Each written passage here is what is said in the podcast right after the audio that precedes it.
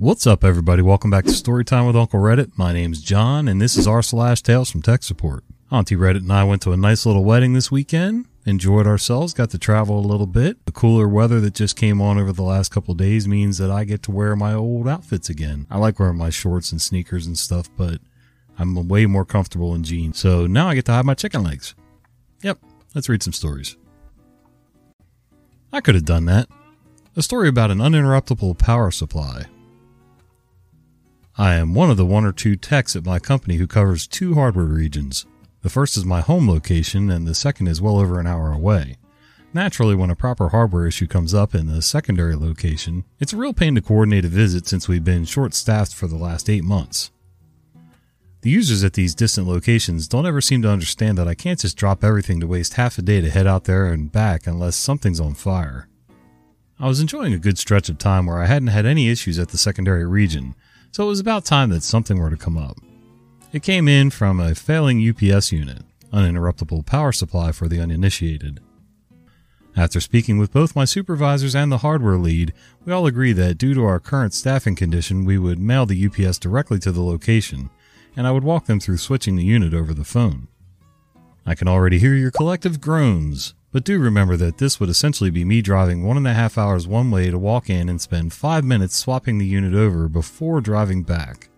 The company didn't want to reimburse me for the miles traveled, and they didn't want me away from my desk. I relayed this to the location manager, who is immediately, I don't know how else to put this, terrified. He's not angry. He's not frustrated. He's afraid. As if the mere mention of doing anything remotely technical caused him absolute terror. He begins to almost plead that I drive out and do it myself, that nobody at the location has any idea how to do this. I assure him it isn't difficult, and as long as they follow my instructions, it'll take five minutes max to square everything away. Note, I did mention this to my supers, who doubled down and said just do it over the phone anyway. I would have driven out if they gave me the green light, but they didn't. The manager reluctantly agrees, but says he will not be there the morning this needs to happen, and that the senior user will make the swap instead. He gives me their cell number, and we arrange a time first thing in the morning.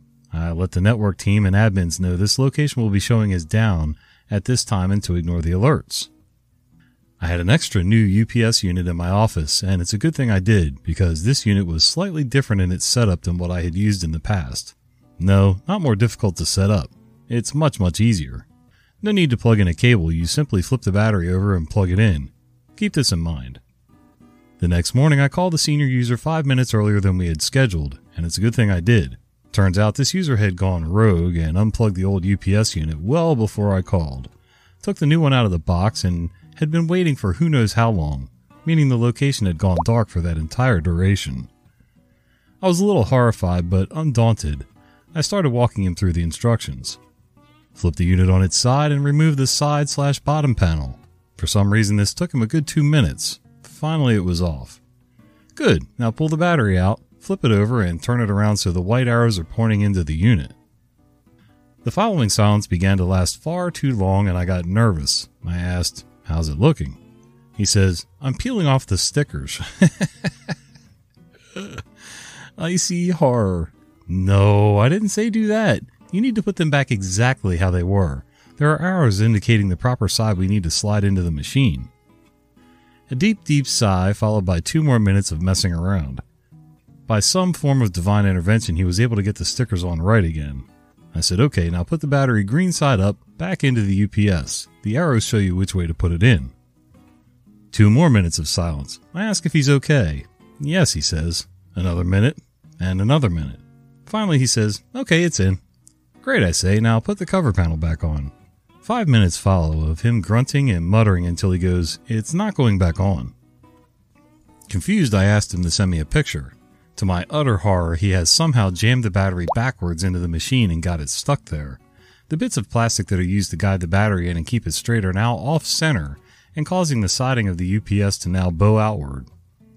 To top it all off, you can clearly see the white arrows poking out from the siding backwards with a big block text saying, "Insert this way."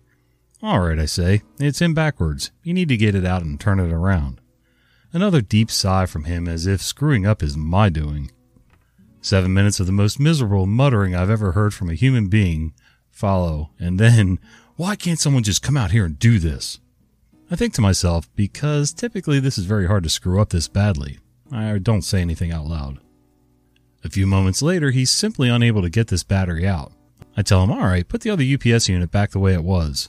Thankfully, this was the only thing he was able to do right, and the location came back online. While the U P S couldn't hold a battery on its own, when plugged in like this, it becomes a glorified surge protector. Again, for the uninitiated. I ask if there's anyone else on location to help us. He says, no, I'm the only one here. Which is strange because this location is due to open now in fifteen minutes. I tell him we'll think of another course of action and to leave everything as is. Before I hang up, he says, what about the keyboard? Uh, what keyboard? My keyboard. What about your keyboard? Where do I plug it in? I'm not sure what you're talking about. I had to unplug my keyboard. How do I get it back in? You what? The keyboard for your station? Yes. Don't ask me why this person unplugged his keyboard when his computer was nowhere near the U P S closet. I say, you plug it into the U S B port, the rectangle looking one. There are ports in the front and back. Another five minutes goes by. More muttering, more cursing from him. I try to talk to him as he seems to have had me on speakerphone, but there's no answer. I call out to him several more times. Finally, he says, can you hear me? Turns out he thought speakerphone has an unlimited range and was yelling at the phone a good distance away, thinking I could hear him. I tell him to keep the phone close and I'll continue helping him. He then proceeds to walk far, far away from the phone. Four more times, and every time I tell him not to. Then he says the keyboard is plugged in and still isn't working. Just come down here and fix everything. This is ridiculous. Yeah, you got that right. Can you send me another picture, I ask? I then receive the picture of his desktop, and I immediately see a pattern, a real modus operandi. This man has taken the keyboard's U S B plug and jammed it into a display port. And while he claimed it was plugged in, you can clearly see the plug is three quarters of the way out of the port, and at an extreme angle. While I'm explaining this, he begins yelling at someone else. We're not open yet. I stop and listen. Silence. Then he tells me, I have to go. There's a gas leak. The fire station is here. I just kind of stare at the phone for a beat. He then yells at me, and send someone down here. Click. At this point, I'm reaching that glorious state of mind beyond anger and frustration, which leads into hysterical incredulity. Incredul... Blah, blah, blah. Incredulity. Yeah, whatever. If there really was a gas leak, I later found out there wasn't. Luckily, this new model of U P S doesn't require plugging in a cable that could potentially spark. I begin to wonder if he somehow hit a valve or pipe or something, but nothing came of this peripheral situation. Just another super fun speed bump. So at this point, I steady myself and begin the process of emailing my supervisors with all the details. I show them the pictures he sent me of the botched battery job and the keyboard, and my supervisors say, how the hell did he manage that? True to corporate fashion, a decision on resolving this matter wasn't reached until that afternoon. At first, they wanted me to drive over the same day. After all, I wouldn't have gotten home until much later in the evening, well beyond my normal hours. I would have done it if they'd asked. I wanted to see this senior user in person after all, but at the same time, I didn't want to cave to his demands of forcing me to drive over for something so stupid. What ended up happening was that one of my supers said they were headed that way for business the next day and could stop by at the location to set the unit up themselves. Instead of that senior user being there, my super was let in by the M I A location manager, the one who was terrified of technology. My super told him what happened with the senior user. The location manager says, yeah, he gets like that. He gets like that? And you thought it was a good idea to have him in charge of this? Shoot, you thought it was a good idea to put someone like that in a senior position? Interesting. My super was able to remove the stuck battery in less than a minute and proceeds to show the location manager how to install the U P S. The location manager stares blankly for a moment and says, oh, that was all? I could have done that. I don't think I've ever seen anybody that terrified of technology. I mean, hell, even my wife's not that afraid of technology. I mean, there's certain things she kind of gets a little whiny about, but she's still willing to try if you teach her. Also, I'm pretty sure this guy's never done a jigsaw puzzle successfully in his life. You know, the part may look close to being able to fit into that slot, but, uh... if you have to force it in, then you're doing something wrong. I mean, that's kind of one of life's little things. If you got to force it, you're not doing it correctly. Back up, take a breath, look at both pieces, turn it a couple ways, see which way it'll slide in. I don't know. Too much common sense in one place, I guess. That would be asking too much. File continues to get corrupted. I was doing some repair and refurbishing work, and the client asked if I could figure something out for them on another machine. I'll be me, client will be client, vendor will be vendor. Client: Hey, while you're here, we have this other line that goes down every week, sometimes two or three times. We narrowed it down to this single file. Cutting out a lot of banter. Basically, the P C that runs the automation periodically shuts off unexpectedly. It sometimes happens in parts of the plant, but this machine is extra painful. After booting back up, the software fails to load correctly. Reinstalling takes too long. After an expensive call to their vendor, they narrowed it down to this single random program file getting corrupted. Copying an uncorrupted file from a thumb drive is their solution now, but a manager with access isn't always available. I don't charge as much as the vendor does, so here I am. Me: Well, I mean, I could just write a script that copies that file over automatically on startup. It'll do it even if it doesn't need to, but it's insurance. Client: Curse words, are you serious? We asked vendor if they could do this, and they said they would consider it in the next software patch. That was six weeks ago. Me: Well, they're probably trying to figure out how they can charge you for the next software update. I slapped together a script to run at startup that copies a fresh program file from another directory to the affected location. We head to the machine in question, and I find the P C on a shelf inside a cabinet with less than great ventilation. Tucked in the corner on the floor, I spot a U P S with lots of lights. I don't pay attention. Luckily, the manager has access to the admin account. I get everything in place, test it out for function's sake by holding down the power button, and prove to the client. I return the thumb drive to the client and ask him how many other machines are running the same vendor brand of software that unexpectedly loses power. Client: All of them. We only have twenty-two machines running a different vendor's software, and none of them have this problem. The client points them out, and they're in an isolated area of the warehouse, so maybe they're clear. I still didn't like that only this machine corrupts a program file, so I decided to take a closer look at the P C and U P S.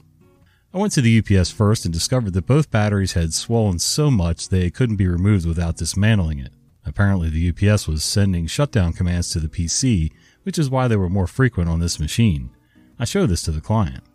Me, with a very exaggerated tone: Hey, did you know this U P S is shutting down your machine and corrupting your file? Client: Yeah, right. Me: I think it's worth checking the machines that lose power. The U P S might look the same as this. Does your vendor supply these? They're in their cabinet. Client: Yeah, I'm pretty sure. I'll get the parts team over. Can we check? Can you remove that script and backup file to see what happens if you just pull the plug? Me: You want me to deliberately remove power to a running piece of company equipment? Client: It'll happen eventually anyway. I'll pull the plug. You just remove the script. So I remove the script and the safe copy of the program file. Reboot for posterity's sake to show that the software continues to automatically log in looking for a job. The manager unplugs and replugs the P C. We boot it up, and it continues to automatically log in looking for a job. Client asks me to verify the script is removed, and of course it is.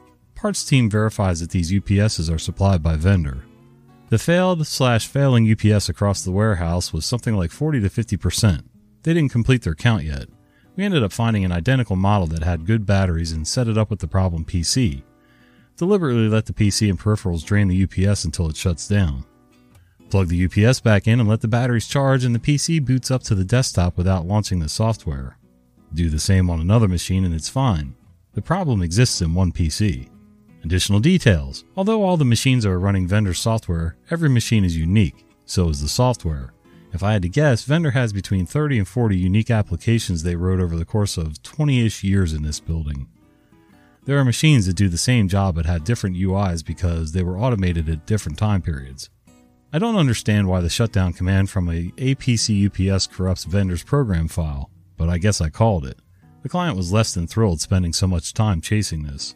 Client: Hey me, I think I found a bonus for you. It'll be part of the credit I get back from vendor. I'm not sure I quite understand, except that I think I'm gathering that the vendor really screwed the pooch on this one by not keeping track of all the changes they're making over time, over twenty years. If I was the vendor, I probably would have gotten the company to pay for upgrades to the other machines so that everything is sort of up to date. We're not just throwing new hardware and new software in that really isn't super compatible with the old stuff. I don't know. Maybe I'm looking at it wrong, but... You've been listening to Storytime with Uncle Reddit. If you enjoy this content, be sure to follow my podcast. I upload new episodes at least three times a week.